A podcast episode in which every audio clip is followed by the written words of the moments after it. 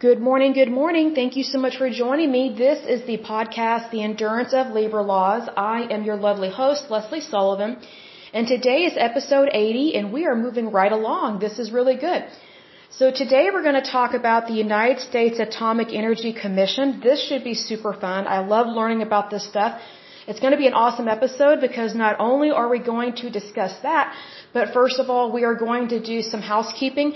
So in terms of the housekeeping, I'm going to go over the Superfund sites so far on the states that we've covered that have been deleted, meaning they have been deleted from the national priorities list, so they're cleaned up and good to go.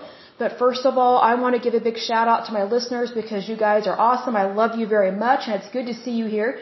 So here we go. A big shout out to Massachusetts, Alabama, Ohio, Oregon, British Columbia. Hey Pennsylvania, how you doing? New York, Texas, my lovely neighbor. I love it when we beat you in football, but you guys are really nice, except when you're in the stands.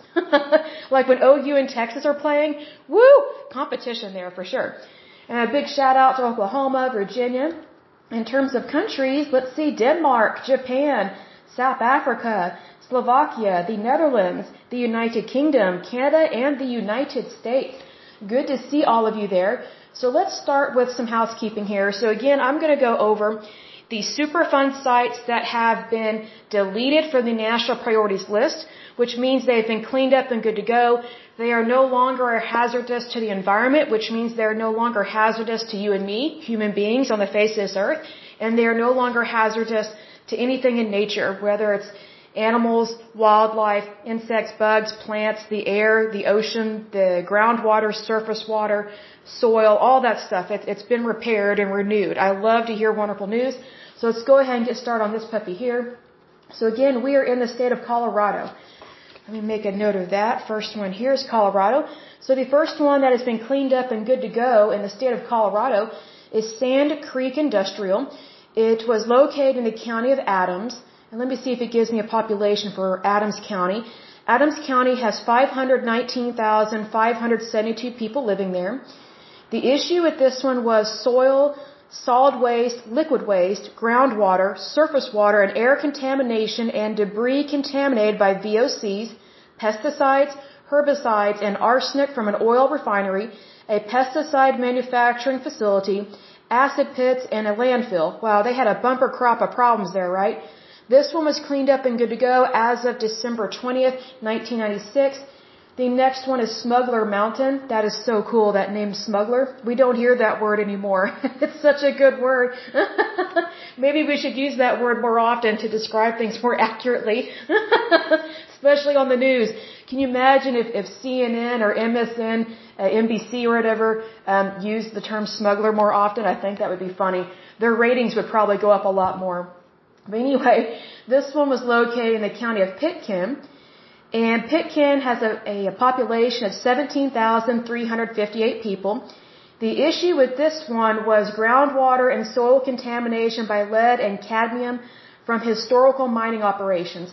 And I like that it lists that very accurately because here's the thing, sometimes Superfund sites get on the list because of things that happened like at the turn of the century which, you know, there are a lot of things that, you know, we just didn't know about.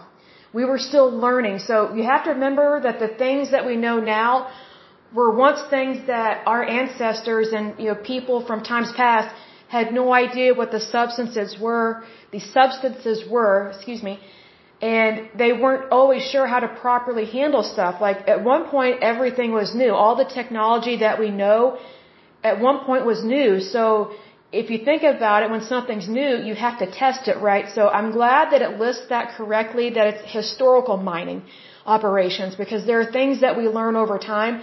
That's why I do not agree with shaming and blaming. I would just rather help the people get it cleaned up and that we learn from it, and so that way we don't do bad practices in the future, or at least anymore. And when I say bad practices, that doesn't mean they're bad people. You know, mistakes can happen whether you have a character flaw or not. I mean, that's just how it is. I mean, it's like if I'm baking bread, which I love to bake bread, if I use too much or too little yeast, guess what? My loaf is not going to turn out right. That doesn't mean that I'm a bad person. It just means I made a mistake in terms of, you know, baking my bread, or maybe I picked up the wrong packet of yeast at the supermarket. Like there's different types of yeast. There's bread machine yeast, there's fast acting or a fast rising yeast, and then there's just your plain Jane yeast that you use for different types of bread. So it's just one of those things. You learn as you go along and you read labels a lot better when you're shopping for yeast. I learned my lesson on that for sure. Because if you're not expecting your yeast to rise super quick, literally you, you've got a big fluffy problem in your oven. So anyway, um, Smuggler Mountain was cleaned up and good to go as of September 23rd, 1999. And the last one for this state that is cleaned up and good to go is Woodbury Chemical. It was located in the county of Adams.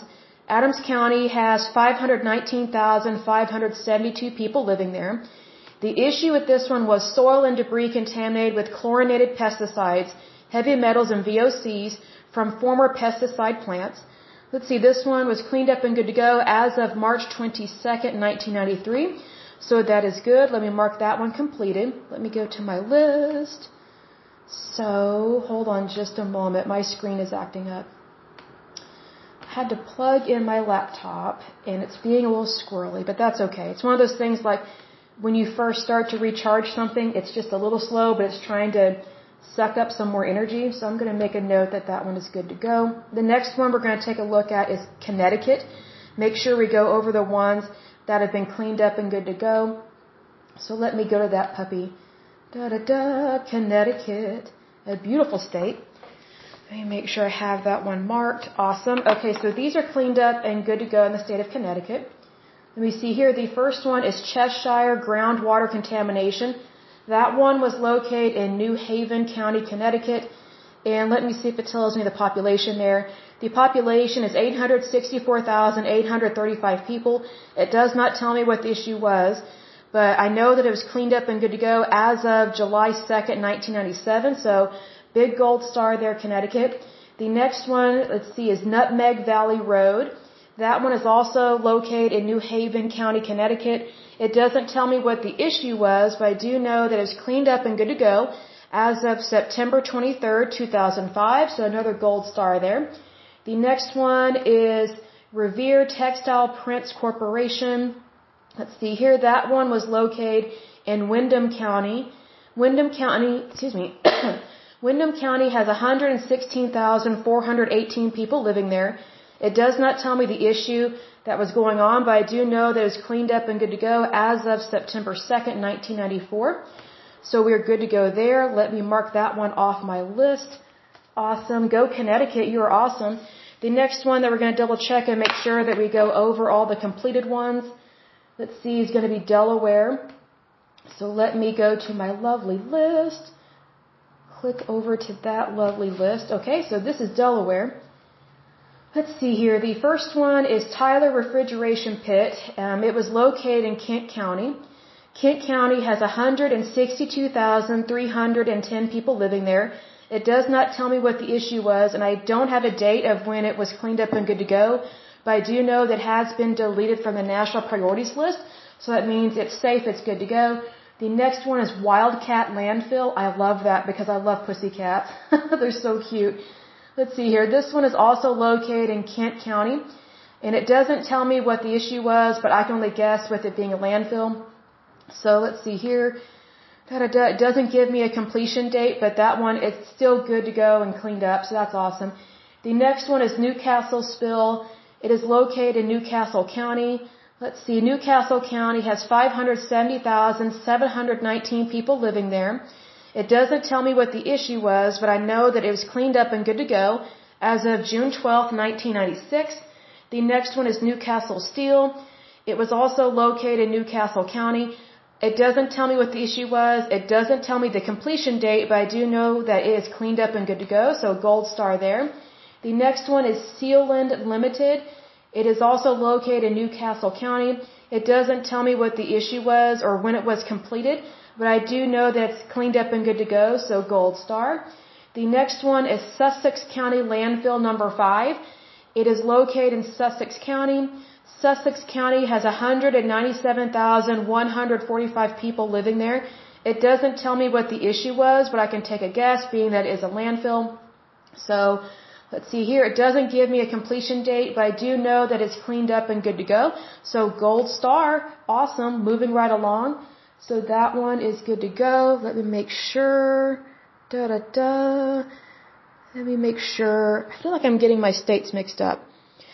Okay, so just to be clear, just in case I accidentally said the word Connecticut, because I love Connecticut, it's so beautiful, I would love to visit there. All the ones that have been completed and good to go and cleaned up in Delaware are Tyler Refrigeration Pit, Wildcat Landfill, Newcastle Spill, Newcastle Steel, Sealand Limited, in Sussex County Landfill number 5. I've got my mind on Connecticut for some reason, probably because it's such a beautiful state. so, my apologies if I'm getting my words mixed up, but that's okay. I think you guys are very patient. So, the next one that we're going to go over in terms of listing the completed uh, Superfund sites is the state of Arkansas. So let me click over there and go to that list just to make sure we give credit where credit is due. So here we go. We are in the state of Arkansas. Awesome. I make a note of that. Okay, so this is Cecil Lindsey. It was located in Jackson County. Jackson County doesn't tell me the population. That's okay, but the issue with this one was solid waste containing, containing metal industry waste and contaminated by pesticides, heavy metals, leachate contains heavy metals and organic compounds with potential to contaminate groundwater and surface water. This one was cleaned up and good to go as of September 22nd, 1989. The next one is Frit Industries. This one, let's see, was located in Lawrence County. Lawrence County, as of 2010, had 17,415 people living there. The issue with this one was soil and groundwater contamination by zinc sulfate, cadmium, chromium, and lead after a 1979 fire in a storage facility. This one was cleaned up and good to go as of October 14, 1997. The next one is Gurley Pit. This one was located in Crittenden County. Let's see, as of 2010, their population was 50,902 people. The issue with this one was oil refinery waste was dumped in a pit on site. The water sludge contains PCBs and soil and groundwater were contaminated by barium, lead, and zinc. That's not good. But it was cleaned up and good to go as of November 6, 2003. The next one is industrial waste control. This one was located in Sebastian County. Sebastian County, as of 2010, has 125,744 people living there. The issue with this one was several hundred buried drums containing methylene dichloride, toluene, PAHs, and heavy metals, including nickel, chromium, and lead. Drums and contents have been removed and incinerated. Highly contaminated soil has been stabilized on site. That's really good. This one was cleaned up and good to go as of, that's going to be April 7th, 2008. The next one is Jacksonville Municipal Landfill. Okay, a drink there. Okay, so this one was located in Lonoke County. Let's see, Lonoke County as of 2010 has 68,356 people living there. And this one, the issue was soil contamination from illegal dumping of industrial waste, including dioxins and herbicides. This one was cleaned up and good to go as of March 14th, 2000. The next one is South 8th Street Landfill. It was located in Crittenden. And the issue with this one was approximately 20,000 cubic yards of highly acidic oily sludge containing lead, PCBs, and PAHs and 22,000 cubic yards of contaminated soil have been neutralized. Other soil in the landfill is contaminated with PCBs and pesticides. Groundwater contamination by lead, arsenic, and manganese have been cleaned up. This one was good to go and cleaned up. Let's see, that's going to be September 28th, 2004. So Arkansas is good to go in terms of cleanup, in terms of those deleted ones. So that is good. They still have others they need to work on, but that's okay. So let me mark that one as completed that we've already discussed it. The next one is Arizona. So let's double check my list here. Let's go over to that lovely one. Arizona is such a beautiful state. I would love to visit there. Absolutely wonderful. Okay, let me go to Arizona. look at their deleted sites, which again, if they have been deleted from the national priorities list, that means that, that they have been cleaned up and good to go. Things have been neutralized. It's, it's gone back to nature, which is awesome. So it's no longer a hazardous waste site. It's no longer an issue. So the first one in the state of Arizona, let me make a note here, is Luke Air Force Base. This one was located in Maricopa County. Let's see here. Maricopa County has a little over 4.4 million people living there. Let's see here. And the issue with this one was soil and potential groundwater contamination with waste oils and VOCs from base operations. This one was cleaned up and good to go as of April 22nd, 2002. The next one is Mountain View Mobile Home Estates. That one was located in Gila County. Let's see, Gila County as of 2010 has 53,597 people living there. The issue with this one was asbestos contamination of soil and air from asbestos milling operations. This one was cleaned up and good to go as of April 18, 1988. The next one is 19th Avenue Landfill. It was located in Maricopa County. The issue with this one was landfill site containing some hazardous waste. I'm not surprised because you'd be surprised what people throw away and they should not let's see, was at risk from leaching, river erosion and flooding, low level groundwater contamination. This one was cleaned up and good to go as of September 25th, 2006. So that one is good to go. Let me mark that one completed on my list that we've already discussed it. The next one we're going to take a quick look at is the state of Alaska. So let me make a note of that. Alaska. I would love to go to Alaska. It's absolutely beautiful. They have wonderful national parks, and I really want to go on one of those cruises where you get to see the glaciers. I would love that. Let me see here. Okay, so let me go to my deleted list. Okay. So the Superfund sites have been cleaned up and good to go in Alaska. The first one is Standard Steel and Metal Salvage Yard. That one was located in Anchorage County. And Anchorage has 291,247 people living there. The issue with this one was soil contaminated with lead, polychlorinated biphenyls, PCBs, solvents, dioxins, and furan. This one was cleaned up and good to go as of September 30th, 2002. The next one is Alaska Battery Enterprises. It was located in, in Fairbanks North Star. The population of that place is 95,665 people. The issue with this uh, Superfund site was soil contaminated with lead that had been released from the battery yard. So that's an accident there. Those things do happen, unfortunately. This one was cleaned up and good to go as of July 26, 1996. The next one is Arctic Surplus. It also is located in Fairbanks North Star. The issue with this one was on-site groundwater contaminated with, I think that's trichloroethylene, TCE, on-site soil contaminated with industrial solvents, polychlorinated biphenyls, PCBs, and lead. Let's see, this one was cleaned up and good to go as of September 25th, 2006. So we are good to go there. Let me mark that one as completed for Alaska. The next list we're going to look at real quick are the cleaned up and good to go Superfund sites in Oklahoma, my home state. Awesome. And if you have not visited Oklahoma, do come visit us. We have some wonderful museums. I have been told that we are one of the nicest states to visit. I hear that all the time from people that visit here from other states and from other countries. They're like, you guys just talk so openly to people. Like you're, you're quick to say hello. You're quick to be nice. Like you don't ignore people.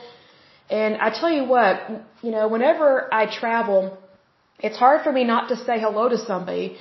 And so what's interesting is that if, if people from other areas are not used to being said hello to, they just kind of look at me weird. It's like I'm just saying good morning, but they're not used to, um, I guess you call it pleasantries or just, um, what's the right word? Salutations. I don't know what the right word is, but I guess some people are just not used to um, everyday kindness, like just, oh, good morning, how are you? Thanks, thank you. You know that kind of thing. It's just, you know, I guess uncommon, which is unfortunate, but we are very friendly here. I mean, do I like every single thing about Oklahoma? No. I don't like um, our lack of labor laws. And, and I don't like how um, workers are not protected as much as they should be because we are an at-will state. But I mean, in terms of the people that live here, they are pretty good people. I have to admit, they they are really, and plus they're they're funny. We have some really humorous people here. So, if you need to take a break from your stressful life, come to Oklahoma. I guarantee you, you will have a very nice vacation, and you will be pleasantly surprised. So let's go ahead and take a look at Oklahoma. These are the Superfund sites that have been cleaned up and good to go. Let me get a drink here real, real quick because the air is still dry here. So we have had, as usual, some funky weather. Um, it went from hot to cold, hot to cold, and then we had some tornadoes touch down a couple days ago. I've done a couple podcasts, so I don't remember if I've already said it in this podcast, on this show, because I have a, another podcast called God's Holy Word. And sometimes, you know, I just let people know what's going on in Oklahoma, but in case I haven't already mentioned it, we had a couple of tornadoes touch down a couple of days ago. And so for about a span of, I would say five to six hours, our sirens were going off and on, off and on because we kept having tornadoes touch down and then they would pick back up off the ground. So needless to say, it made it just a pinch nerve wracking. Like even if you're born here and raised here, which would be me, um, sometimes it's really nerve wracking when you're dealing with that for hours at a time it's one thing if it touches down then picks up and leaves, you know, if the if the storm system dissolves, but this was a very interesting storm system. So needless to say, it is definitely spring here. Tornado season has definitely started. So the weather here is never dull. But anyway, let's go ahead and start on this. So the first one in Oklahoma in terms of Superfund sites that have been cleaned up and good to go is the the Compass Industries Avery Drive. Um, it was located in Tulsa County. And Tulsa County has 603,403 people living there as of 2010. The issue at this Superfund site is soil contamination by waste aviation fuel, oily sludges, miscellaneous solvents, acids, caustics, bleaches, benzene and PCBs from former industrial waste dumping and municipal landfill. I'm not surprised by this counter to permit and regulation. So I'm not surprised by that. So this one was cleaned up and good to go as of July 18th, 2002. The next one is Double Eagle Refinery Company. Um, this one was located in the county of Oklahoma. Oklahoma County has 718,633 people living there as of the 2010 census, which more than likely it has grown significantly since then because we kind of have these ups and downs in terms of our population density. So whenever funky things are happening in New York or California in terms of property tax or job loss, we have a few, a huge influx of people from those areas. Because I've noticed we get more and more people moving here, especially from California, because they just can't afford to live there. It's very unfortunate because I think, you know, a place as beautiful as, as California should be affordable. I mean, I just don't understand why they keep voting for their taxes to go higher when really when you vote for higher taxes and higher taxation, you're really just voting to punish yourself. You're voting to punish yourself, your spouse, your kids, and your neighbor because all you're doing is you're legalizing high taxation from your local government. And that's not right because, see, here's the thing. Government doesn't create wealth. It just confiscates it legally. Now, I, I'm not in favor of that. I do believe in paying taxes. That's very important. You know, everybody should pay their everybody should pay their fair share of taxes. I'm not against taxation. It, it is part of every foundation of a country if you want to have a healthy country. But there's a difference between collecting a normal level of taxes and way too much. And the property tax right now is just insane in California. I mean, I get a lot of people want to live there, but I would think that the more people that want to live in a state, I would think that you would want to make it more affordable. And, you know, what I don't like is that, you know, go, government will say, or people that work in, in the Democratic Party or people that vote Democrat, they'll shame and blame um, democracy or capitalism, especially capitalism, because they say, oh, well, they're just out to make money. Well, you know what? If, if the government if your government, whether it's local, state, or federal, is just increasing taxes because it's noticing more and more people want to live somewhere, and, and your government entity is just raising taxes because it knows it can make way more money off of more people, then, you know, that's, that's one way of taking money from people. Like capitalism it, it's not taking money from people, it's, it's making money off of products. But unfortunately, the federal government, when it takes money from people, it does it via taxes and it makes it seem like it's the right thing to do when it's not. As opposed to when you have a truly free market, if the, if the cost of a good goes up, you know, what happens is usually someone tries to invent another product that's similar to it to have some competition. Well, unfortunately with the government, when it does high taxation, there's no, there's no competition. So, it's like there can be this inflation in terms of taxes and it's almost unstoppable with the government because who's going to compete with the government? You know what I mean? So, I find it very interesting whenever you have the government says, oh, we, we need to collect more taxes. But if someone in the private sector raises prices on their, on their product, then the left will shame and blame that company for trying to, you know, collect more money. But when the government tries to collect more money, it's considered okay when it's not. So, I mean, we need to call a spade a spade here. Like, if it's wrong for a company to fleece people, then it's wrong for the government to fleece people. However, in the private sector, whenever a company upsets prices, you know, that encourages people to have more competition, especially across state lines, because it's the consumer that determines pricing. And I'll give an example where a company did something really bad and people spoke up about it. There was this company, I can't remember the name of it, but there's this hedge fund, uh, hedge fund manager. He was a young guy. He's probably around my age, a little bit younger, and I'm 38. But he bought the patent to like a, was it an auto-injector pen or insulin or something. I can't remember what.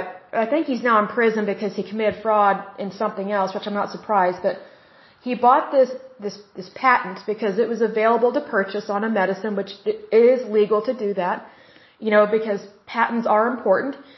And so anyway, he purchased this patent um, on a drug that had kind of been forgotten about. It's a, still a serious drug, but um, he raised the price of it astronomically. And it was horrible. Like, that's cruel.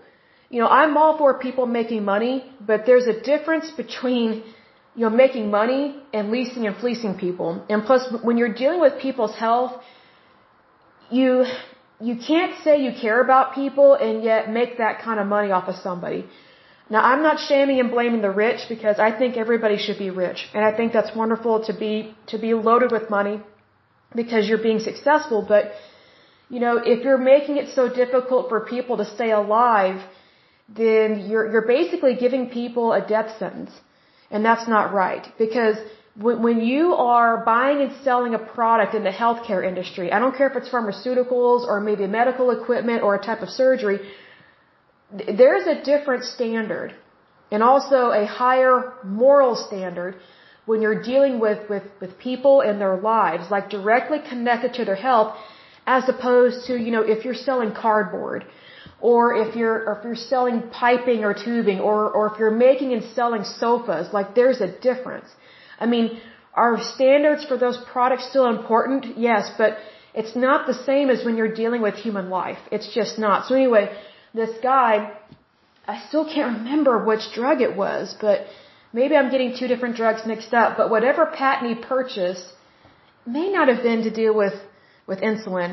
But that was another one that went up in price.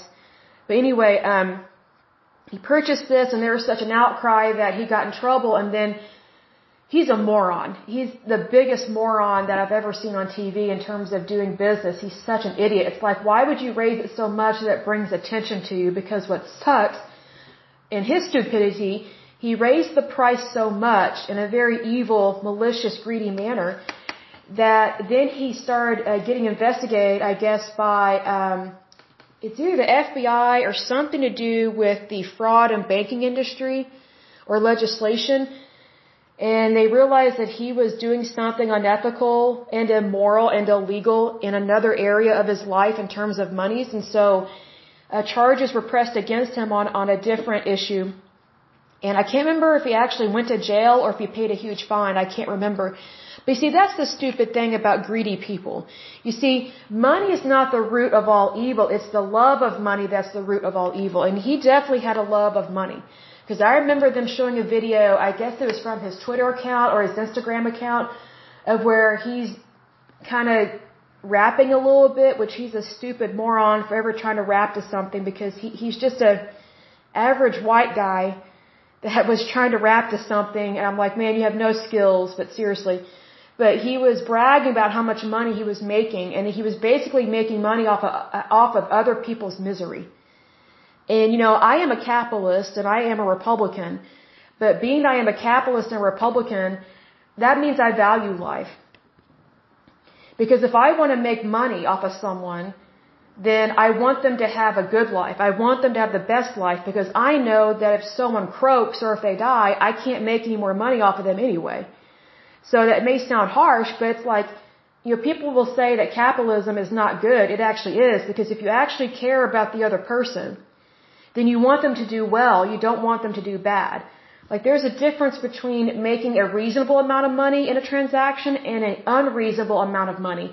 And he was definitely doing something really bad, and he paid the price for that. Um, I don't know if he went to jail or had to pay a fine, but needless to say, because he bragged about all this money he was making off of other people's miseries, um, he got investigated.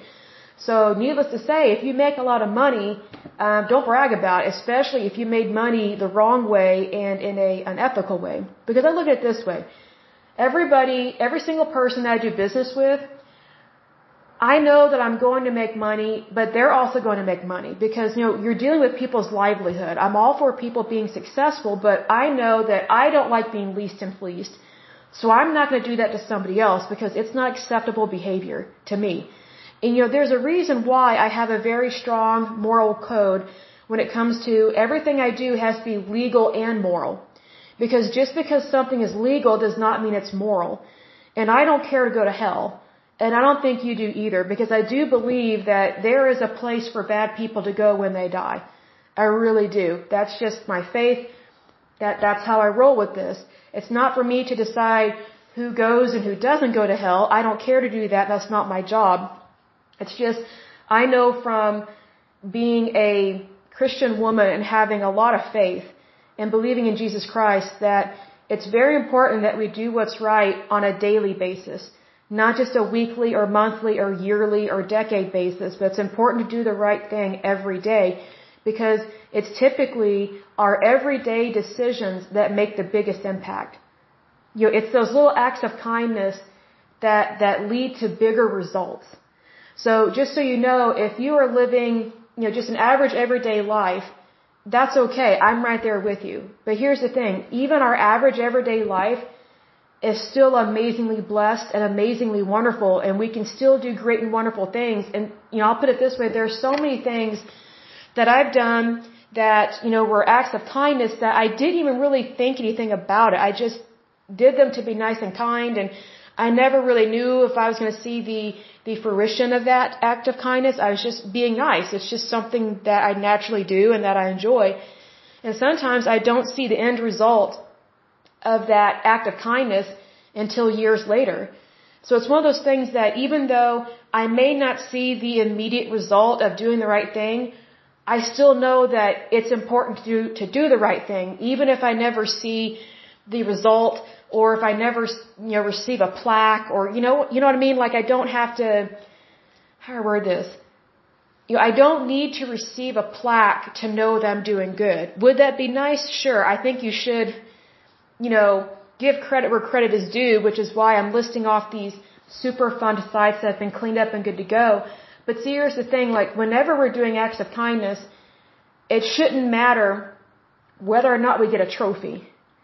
Because just by doing the right thing is our recognition.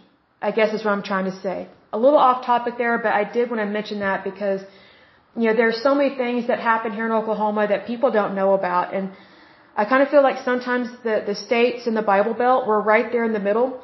Sometimes we kind of get forgotten unless there's like some horrible tragedy, like a, like a tornado or something. And, um, unfortunately, Oklahoma, we are not immune to hardships, especially financial hardships. Like whenever there's, you know, an oil and gas crisis, we really feel that here because we are an oil and gas state. You know, even though we neighbor Texas, and whatnot, and we're not on the coast, but we still are a oil and gas industry state. So we also um, specialize in construction industry. So whenever there's issues going on in the construction industry, we also feel that there. Um, we also have a really good banking industry here. So when there's something going on in the banking industry or the interest rates are funky, we definitely feel that here as well. So it's kind of one of those things like, you know, for example, like Rhode Island. You know, I know Rhode Island. I have visited there. It's absolutely beautiful. Um, I know Rhode Island is very beautiful, but I don't know the ins and outs of that state. Like I don't know what they suffer from or what they suffer with or, or you know, what their main industry is.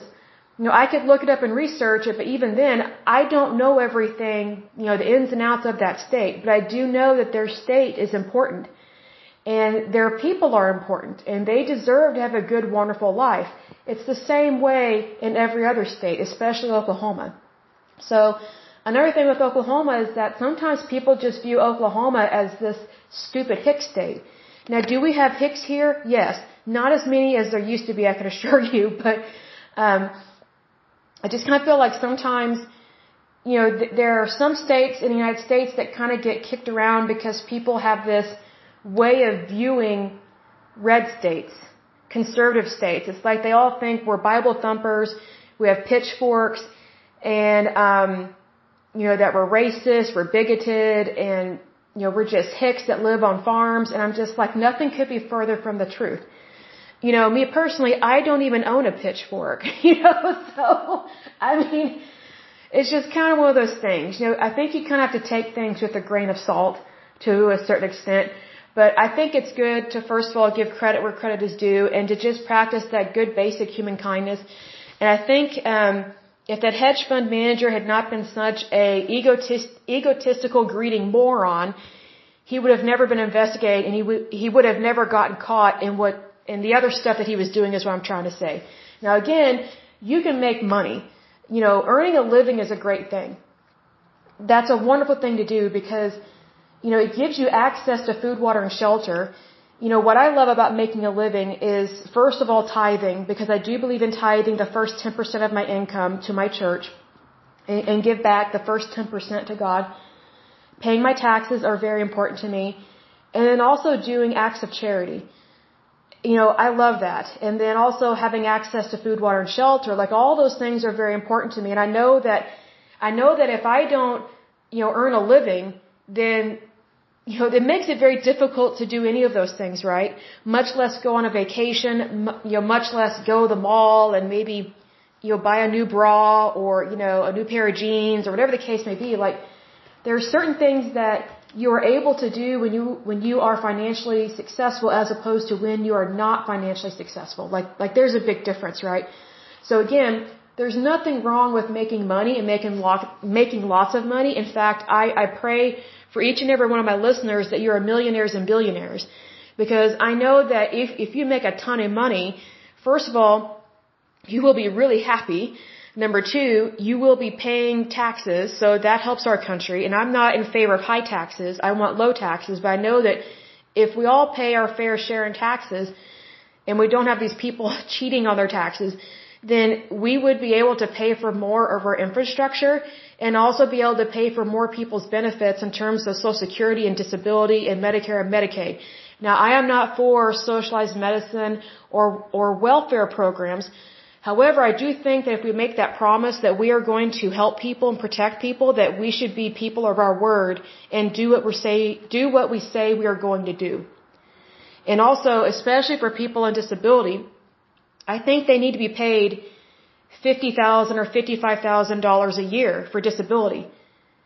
But people on disability, they're paid peanuts. I mean, it's horrible, you know, what they get paid. And unfortunately, the government bases a lot of their disability checks on what they used to make. And it's just like, you know, people are not what they used to make. They are who they are. They have God-given talent. So let's say, for example, you, you used to make like 20,000 a year. Well, first of all, that's peanuts in itself. But here's the thing. Even though you used to make $20,000 a year before you went on disability, that doesn't mean that that's all you need. If anything, when you are on disability, you need way more money because more than likely the reason why you're on disability is because you've got some issue going on, especially health-wise. And we all know that if someone has an issue going on health-wise, they don't need less money, they need more money. They need to be provided for. So for example, if it's difficult for you or me to live off of $20,000 a year, then why is it socially acceptable or why is it okay for the federal government or the state government or whoever to only give that amount of money to somebody that suffers way worse and has a way harder life than you or me? You know, I'm not in favor of people of being on on, uh, on all these social welfare programs and for them to be used and abused in terms of our tax dollars, but there are many people that are on these social welfare programs because they need help. And I don't think it's right to put someone on a social welfare program and then deny them the income that they need to survive. I mean, it's just ridiculous. Like one of the processes, like when I was researching this, one of the processes to get on disability is that you have to have not made any income for a long time. And I'm like, you gotta be kidding me. So you're basically supposed to make nothing for a long period of time. Well, then how, how are you supposed to have access to food, water, and shelter in that meantime? Like, it's just ridiculous. Like, this is why people are starving. This is why people don't have good health care. You know, it doesn't matter if they have health insurance to the marketplace or not. Medicine still costs money. Everything costs money. Like, even if we were socialized medicine, things still cost money. And that's why socialized medicine does not work. Because people will say, oh, it's free healthcare. It's not free. It's taken from our taxes. And then it is reallocated. But here's the thing. Whenever you put the federal government or the state government in charge of your money and reallocating it, it's no different than, than these communist countries that don't know how to handle money. They know how to take it, but they do not know how to um, reallocate it and reallocate it appropriately. See, because one of the biggest problems in socialized medicine is they look at it, they look at the people who are suffering from the worst diseases, they look at them like, well, if we didn't really pay for their stuff, then we would actually have more money to pay for the healthy people. That's why there are waiting lists. And you know, Sarah Palin, as interesting as she is, she was right in terms of when she called those panels death panels in terms of Obamacare because you're putting these bureaucrats in charge of your health care. Well, your health care is not mandated and should not be mandated by someone you don't even know. Your health care belongs to you, and your health care is between you, the patient, and your doctor. It does not involve anybody else unless you give them permission. But unfortunately, when you the the more you lean towards socialized medicine, the less control you have over your health care and your health as a citizen and as a private citizen. Because technically that's what we are in the United States. We are citizens. We are private citizens, meaning we're not communists. We're not slaves. We're not indentured servants. We're not peasants. We are citizens of the United States. Like we don't belong to the government. The government belongs to us. But unfortunately, the more you lean towards anything socialized, whether a socialized government or socialized medicine, the less rights you have as an individual. And your individual rights are very important. I mean, if you want to truly understand just how important your rights are, move to a communist country or talk to someone that has immigrated to America from a communist country and ask them what it was like living over there. And they will tell you straight up, you do not ever want to live in a communist country. Ever. Ever, ever, ever. But just that kind of getting sidetracked a little bit, but I just kind of felt like needed to discuss that for just a moment. But anyway, back to Oklahoma and their Superfund sites have been cleaned up. So this one is Double Eagle Refinery Company. Again, is located in the county of Oklahoma. The issue with that one was soil and sludge contaminated by lead and soil and sediments contaminated by xylene, ethylbenzene, and TCE. It was cleaned up and good to go as of August 21st, 2008. The next one is 4th Street Abandoned Refinery. This one was located in the county of Oklahoma. The issue with this one was, hold on, my screen just went funky. It's like if I don't move the mouse quickly enough, it goes into a screensaver. My apologies there. So it's the 4th Street Abandoned Refinery. It was located in the county of Oklahoma. The issue with this one was sludge contaminated by lead and I think that's chrysene and soil and sediment contaminated by I think that's phenanthrene and naphthalene. It was cleaned up and good to go as of August 21st, 2008. The next one is Sand Springs Petrochemical Complex. It was located in the county of Tulsa. The issue with that one is soil, sludge, concrete, and debris contaminated by base neutral acids, metals, PAHs, and VOCs. It was cleaned up and good to go as of, uh, that's going to be March 17th, 2000. The next one is 10th Street Dump and Junkyard. It was located in the county of Oklahoma. The problem with that one was PCB contamination of soil from former salvage yard, junkyard, and landfill operations. It was cleaned up and good to go as of November 21st, 2000. So we are done with the state of Oklahoma in terms of the cleanup. The next one we're going to go over real quick is Alabama. So let me switch over to there. Let me go to the lovely state of Alabama. Look at the completed ones here. So again, these are the cleaned up Superfund sites that are no longer a issue in the state of Alabama. Let me make a note of that. Okay. So Alabama, the first one is, I think that's Mowbray Engineering. Um, it was located in Greenville County. Let me double check something. I take that back. That's the city. Let me go to the county.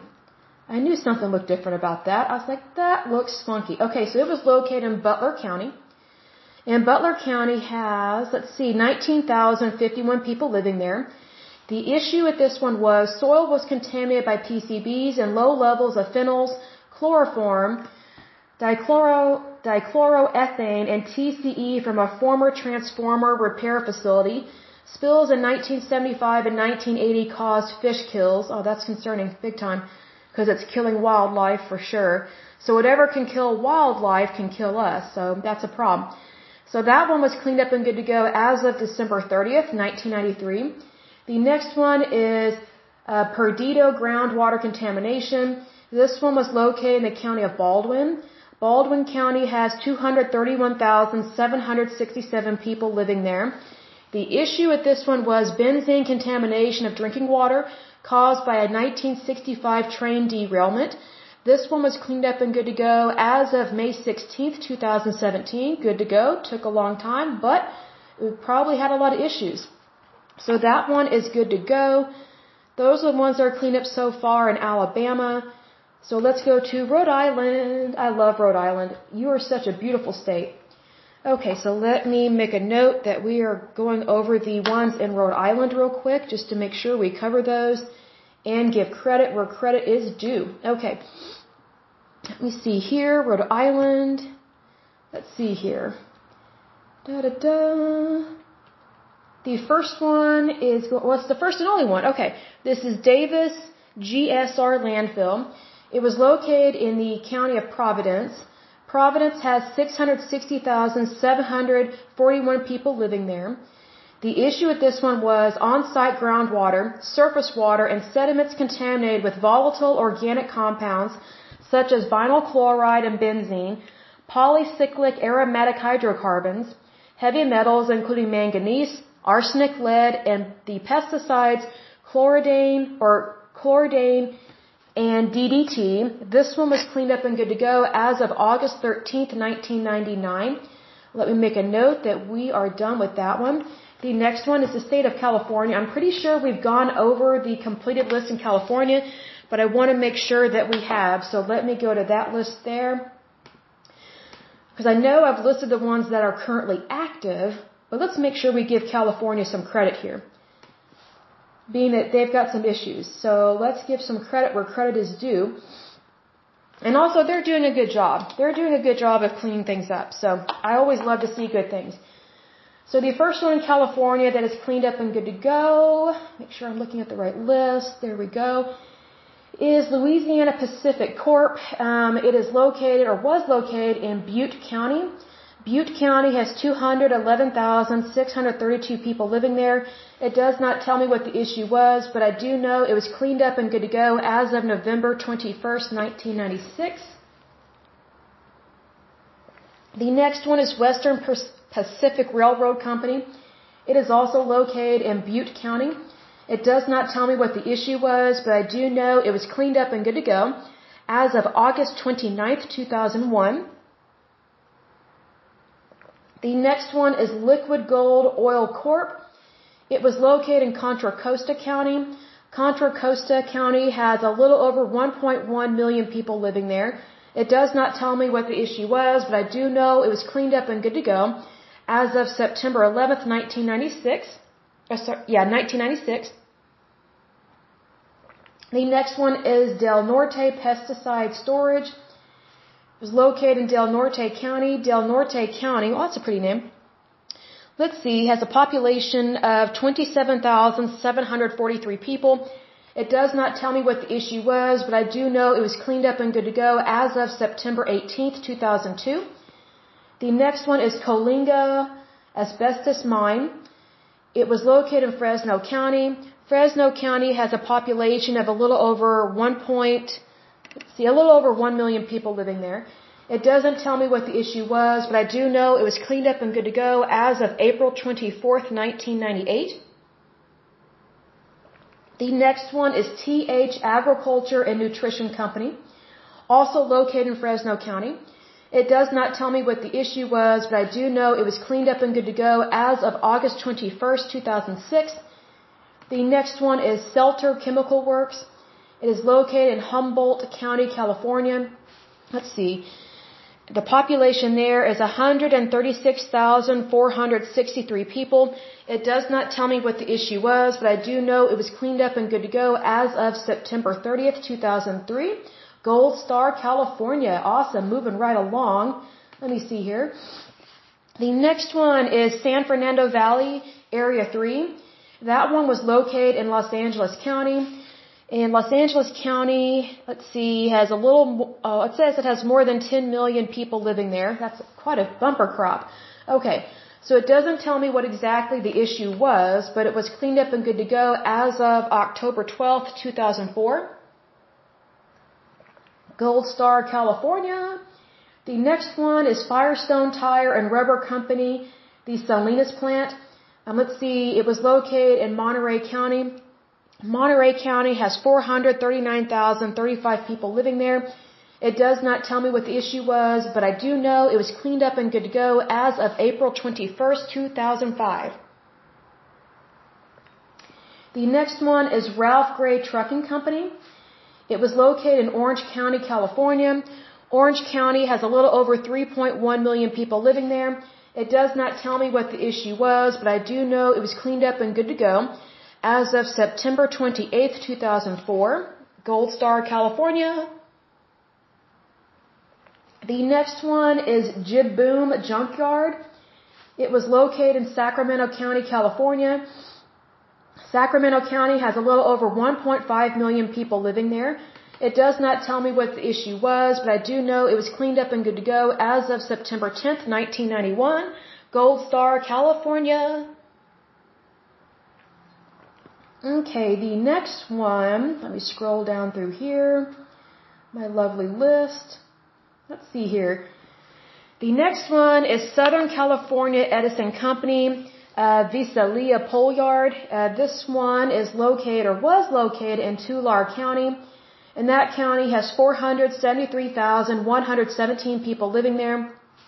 It does not tell me what the issue was, but I do know it was cleaned up and good to go as of September 25th, 2009, Gold Star, California. Awesome. Okay, so let me make sure I have that one marked completed. So the last one that we're going to make sure we cover in terms of completed and cleaned up Superfund sites is the state of New Jersey. Just to make sure we cover our bases here. So let me go to the lovely state of New Jersey. Okay, New Jersey. Alright, and New Jersey has a lot of Superfund sites that have not been cleaned up, unfortunately. Okay. Da da da. Where is it? Okay. So the list, I'm pretty sure we've gone over these because they look familiar, but I just want to make sure that we have. So let me go through this here. So the first one in New Jersey, let me make a note of this, writing this down real quick. So, double check my math. Okay, yeah, alright. So, New Jersey, the first one that has been cleaned up and good to go is Beachwood Berkeley Wells. Let's see here. It was located in the county of Ocean. Ocean County has, let's see, it doesn't tell me the population. Alright. So it's cleaned up and good to go as of January 6, 1992. And not many of these tell me what the problem was, so I'm just going to go through them real quick since it doesn't give me much information. The next one that is cleaned up and good to go is Combe Fill North uh, Landfill. It is located or was located in the county of Morris. Morris County has 509,285 people living there. Let me double check something real quick. Okay, it was cleaned up and good to go as of June 2nd, 2004. Excuse me. The next one is Cooper Road Drum Dump. Let's see, it was located in Camden County. Camden County has 523,485 people living there, and I'm looking at a picture of that county, and it is very beautiful. It's trees. I'm impressed. Awesome. Okay, so that one was cleaned up and good to go as of February 22nd, 1989. The next one is Delilah Road Landfill. It is, or it was located in the county of Atlantic. Atlantic County has 274,534 people living there. It was cleaned up and good to go as of October 13th, 2009. The next one is Denzer and Schafer X-Ray Company. It was located in the county of Ocean. It was cleaned up and good to go as of December 29th, 1998. The next one is Florence Land Recontouring Incorporated. It was located in the county of Burlington. That one was cleaned up and good to go as of May 13th, 2004. The next one is Fort Dix Landfill. Let's see, this one was located in Burlington County. Burlington County, it doesn't give me, oh, it does give me a population. I take that back. There are 461,860 people living there. And this one was cleaned up and good to go as of September 10th, 1999. The next one is Friedman Property. Um, it was located in Monmouth County. It was cleaned up and good to go as of March 7th, 1986. The next one is Glen Ridge Radium Sites. Um, it was located in Essex County. Let's see, Essex has 863,728 people living there. Let's see here. Da da da. It was cleaned up and good to go as of September 2nd, uh, 2009. The next one is Grand Street Mercury. Let's see, it was located in Hudson County. It was cleaned up and good to go as of September 18th, 2007. The next one is Hopkins Farm. Uh, let's see, this one was located in Ocean County. It was cleaned up and good to go as of August 27th, 2002. The next one is Industrial Latex. Let's see, it, let's see, this one was located in Bergen County. Let's see, it was cleaned up and good to go as of April 21st, 2003. The next one is Jackson Township Landfill. It was located in Ocean County. It was cleaned up and good to go as of September 13th, 1995. The next one is Krysowaty Farm. My apologies for mispronouncing that. It was located in Somerset County. It was cleaned up and good to go as of February 22nd, 1989. The next one is Lodi Municipal Wells. It was located in Bergen County. It was cleaned up and good to go as of December 29, 1998. The next one is MNT Delisa landfill. It was located in Monmouth County. It was cleaned up and good to go as of March 21, 1991. The next one is Mannheim Avenue landfill. It was located in Atlantic County. It was cleaned up and good to go as of August 27th, 2007. The next one is Monroe Township landfill.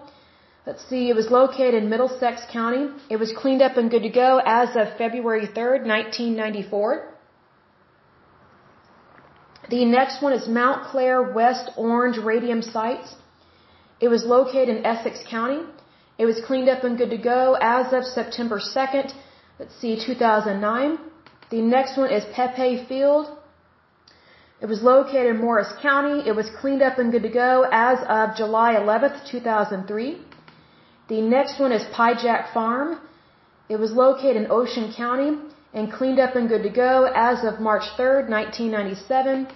The next one is Pomona Oaks Well contamination.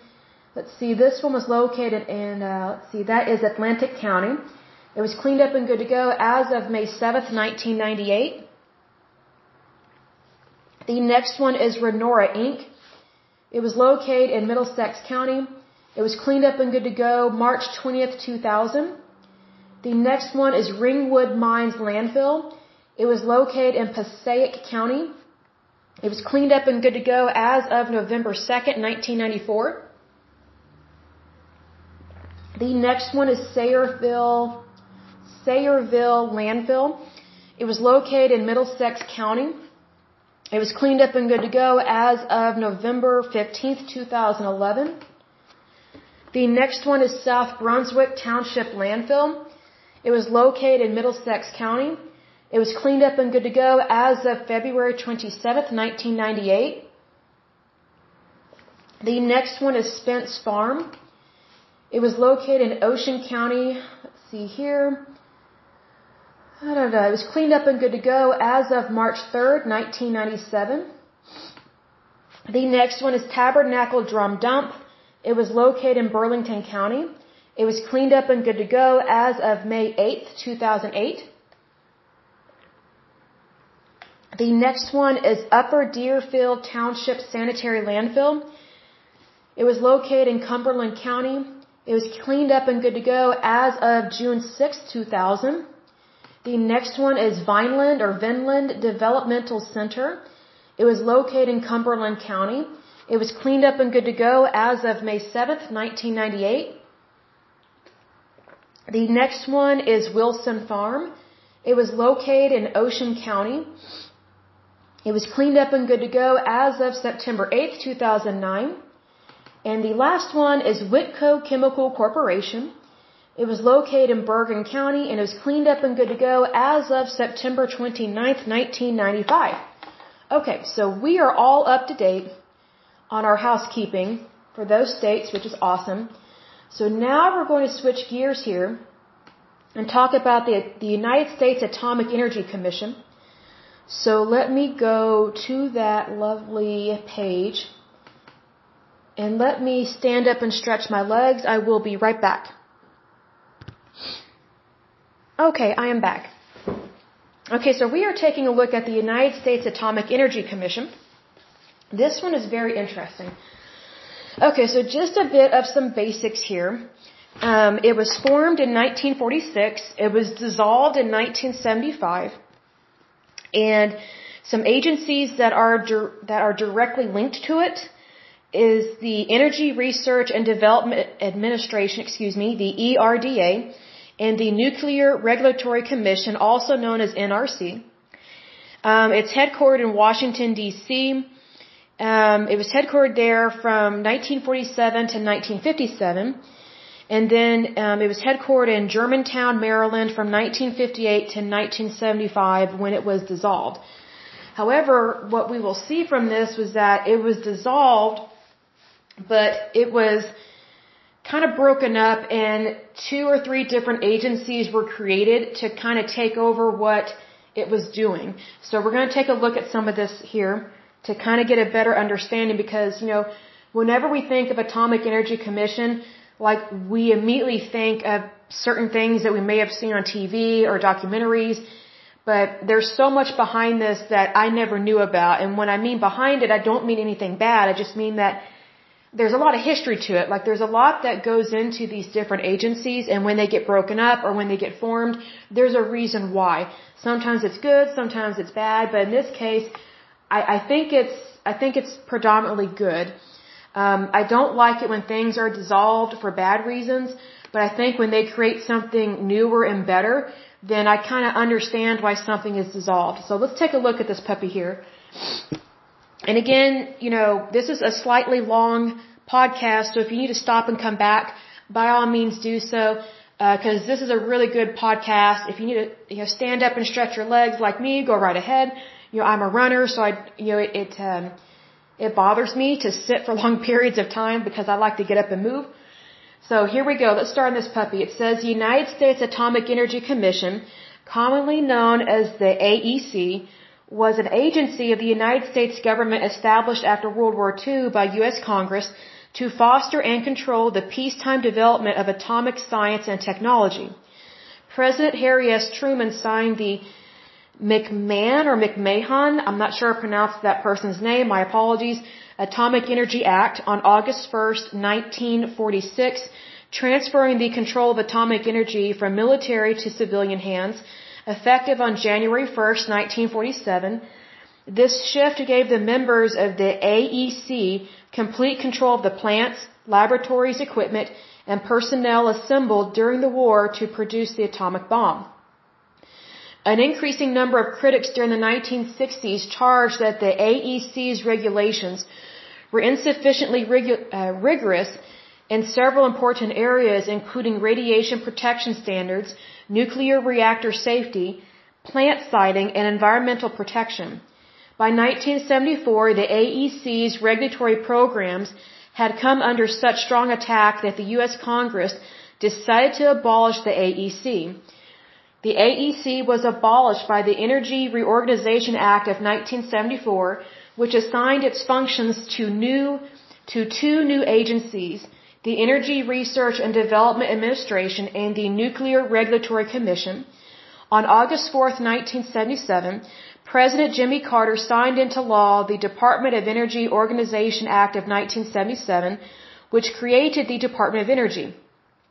The new agency assumed the responsibilities of the Federal Energy Administration, also known as FEA, the Energy Research and Development Administration, also known as ERDA, the Federal Power Commission, also known as FPC, and various other federal agencies. So this agency got split up because of public concern, and I understand why. But here's the thing. Nuclear atomic energy was considered something brand new. It was basically invented, but the public was having a lot of concern over it. So just needless to say, sometimes there's a need for public concern, but other times the, the public can sometimes have a knee-jerk reaction. But in this case, I think their concern was valid. But I just don't think it's good to ruin a good thing, just make it better. So that's just my personal opinion. So it says here, in creating the AEC, Congress declared that atomic energy should be employed not only in the form of nuclear weapons for the nation's defense, but also to promote world peace, improve the public welfare, and strengthen free competition and private enterprise.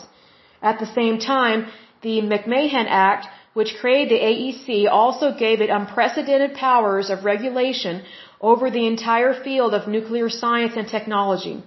It furthermore explicitly prevented technology transfer between the United States and other countries and required FBI investigations for all scientists or industrial contractors who wish to have access to any AEC controlled nuclear information. Now obviously some of this has changed, right? Because unfortunately the United States has stupidly shared so much of what we know with other countries. And unfortunately when we do that, we are arming our enemies, and we should never do that. And it may be enemies that may not be enemies at the time, but they can turn against us. Hence, we have nuclear problems with Russia, Iran, and uh, North Korea. So we have some issues there. Like we we have messed up, and that's putting it mildly.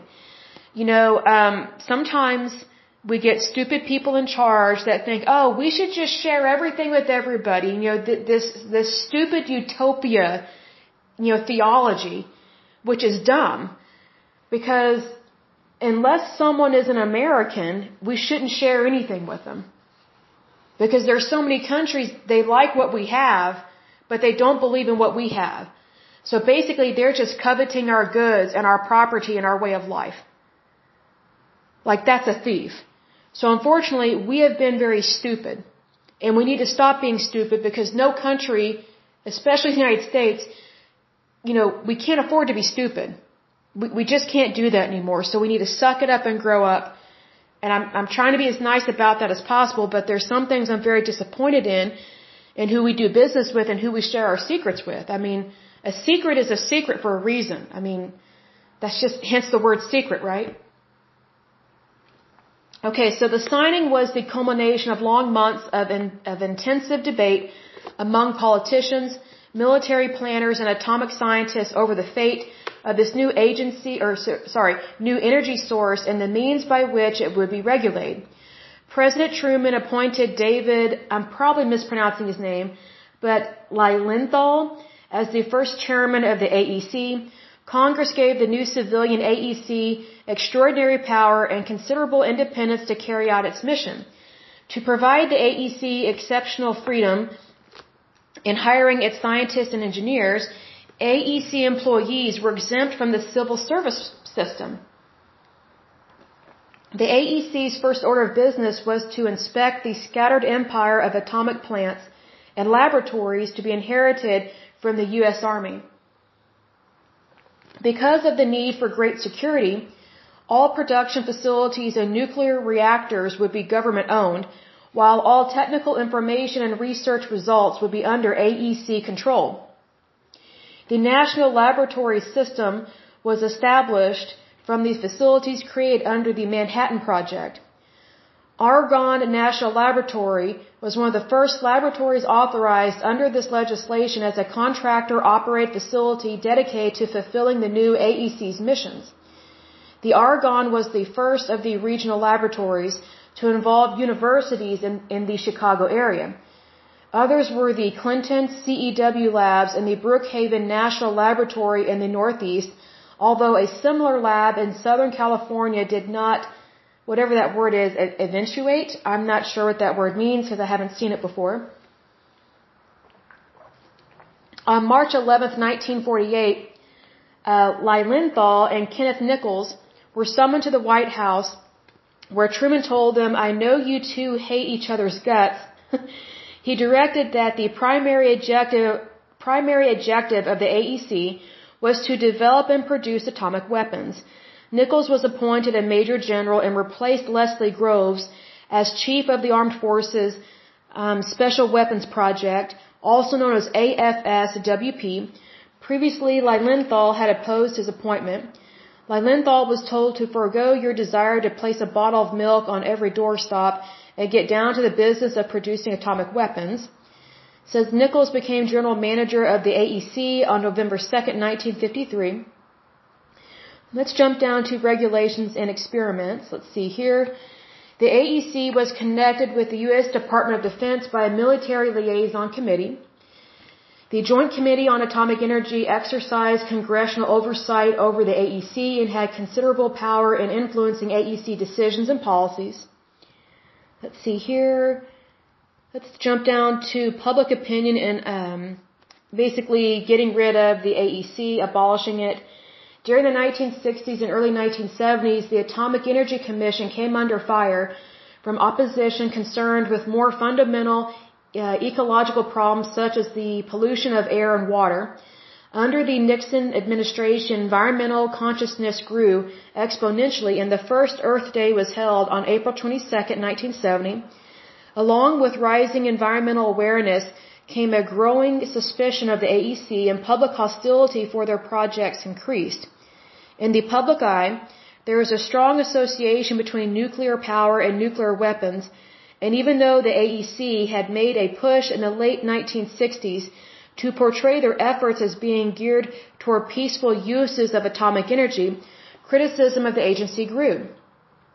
The AEC was chiefly held responsible for the health problems of people living near atmospheric test sites from the early 1960s and there is a strong association of nuclear energy with the radioactive fallout from these tests.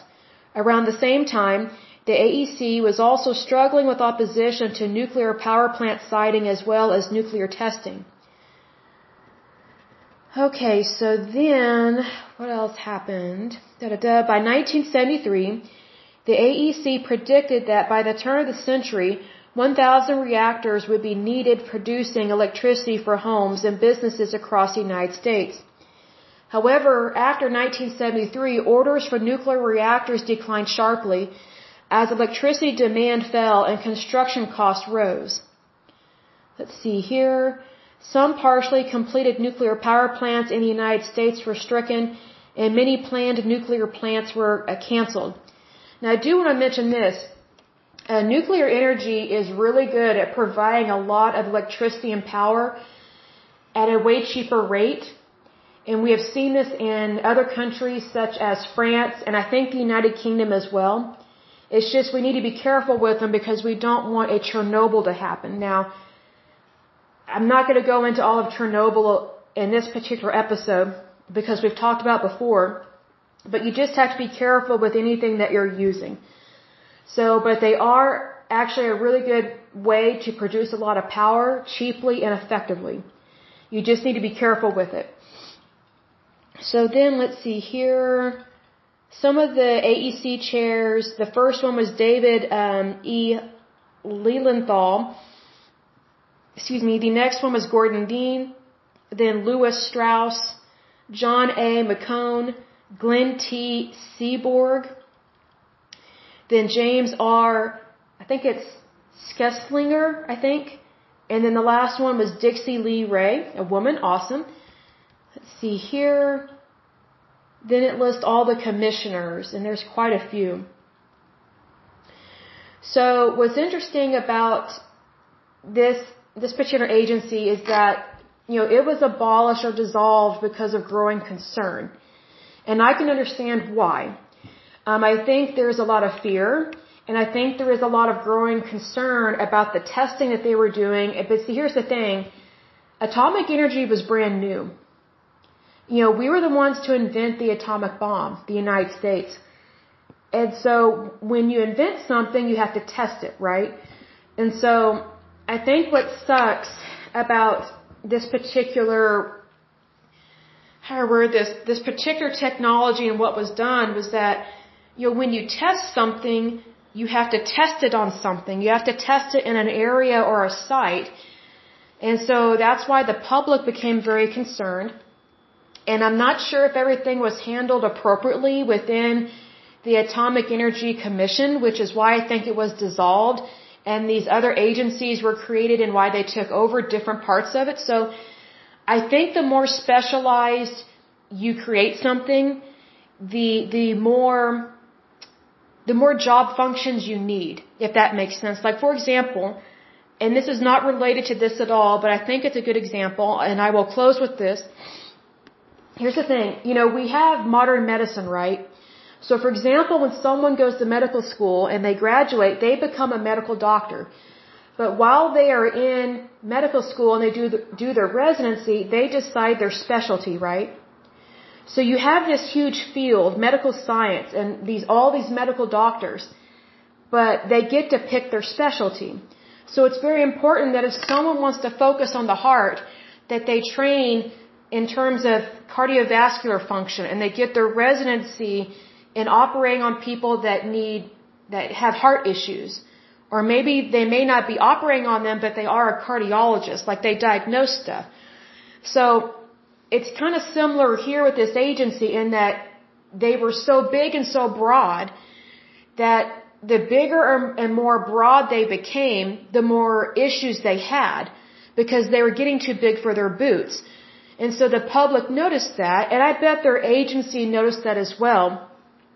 So they needed to be more specialized. It's the same thing in modern medicine. Like we have people that are maybe orthopedic surgeons as opposed to brain surgeons. And, you know, we may have general practitioners as opposed to people that focus on, you know, diseases that affect children like, you know, like, you know, childhood diabetes and things like that. You know, can a medical doctor of any kind notice something medically speaking? Yes. But if it's not their forte, if it's not their specialty, then they're kind of treading on on certain ground because it's not their specialty. It, it's it's not. You know, yes, they have a license to be a medical doctor, and yes, they can pretty much write any script. But if you have a a hand doctor or a orthopedic surgeon that's writing a bunch of scripts and diagnosing cardiovascular patients, but they're not operating them for orthopedic reasons, that's going to be a red flag at a pharmacy. It doesn't mean they're necessarily doing anything wrong. It's just that it's not their specialty. So they, they need to be handling what they are supposed to be handling. It's the same thing here. So this agency or this commission, they basically grew too big for their boots or too big for their britches, right? So it was dissolved and it was made more specialized. And in terms of this, I agree with that. Normally I do not like seeing federal agencies popping up everywhere because it costs us more money and sometimes, you know, federal agencies don't always know what they're talking about or what they're doing. But in terms of this, it was kind of more civilian based. So considering that it's more civilian based, I'm more in favor of these agencies being developed and taking over something like this so that way they can practice more common sense and they can practice more safety measures. Excuse me, as opposed to not practicing safety at all or you know the left hand doesn't know what the right hand is doing that's a big issue and that tends to be pretty common in these in these agencies whether they are state or federal but especially within federal agencies so in this respect i am in favor of this one being dissolved and these other federal agencies being created and what we need to remember is that a lot of these federal agencies in regards to environmental protection and environmental concern were created under a, a Republican president uh, President Richard Nixon. So, you know, there is some good that Republicans do. Like, just because someone's a Republican, that doesn't mean they don't care about the environment or that, you know, they don't want to see good things happen. You know, there, there's just so much negativity towards Republicans, towards conservatives. And it's like, you know, I think all of us care about the environment. We just care about it in different ways, and maybe we just communicate it in different ways or we use different words. And I also think sometimes the liberal left is just too extreme. And one example of them being too extreme is that they're so pro-environmentalism that they're okay with the federal government confiscating people's private property. You know, what's the point of calling it private property if the government can just unlawfully take it away from you or pass rules, laws, and regulations that give them permission to commit a crime, which confiscation of private property is a crime. It's wrong. Like if it's wrong for me to steal your property, then it's wrong for the federal government or the state government to do that. But unfortunately, sometimes these agencies, they just get ahead of themselves and they think they're more important than they really are. Do they have an important, a, uh, important function and a role and a place in society? Yes, they do. But sometimes, sometimes they just act like these little mini little dictators and you know, we know what dictators are like, and, you know, we don't want those here in the United States. They don't belong here.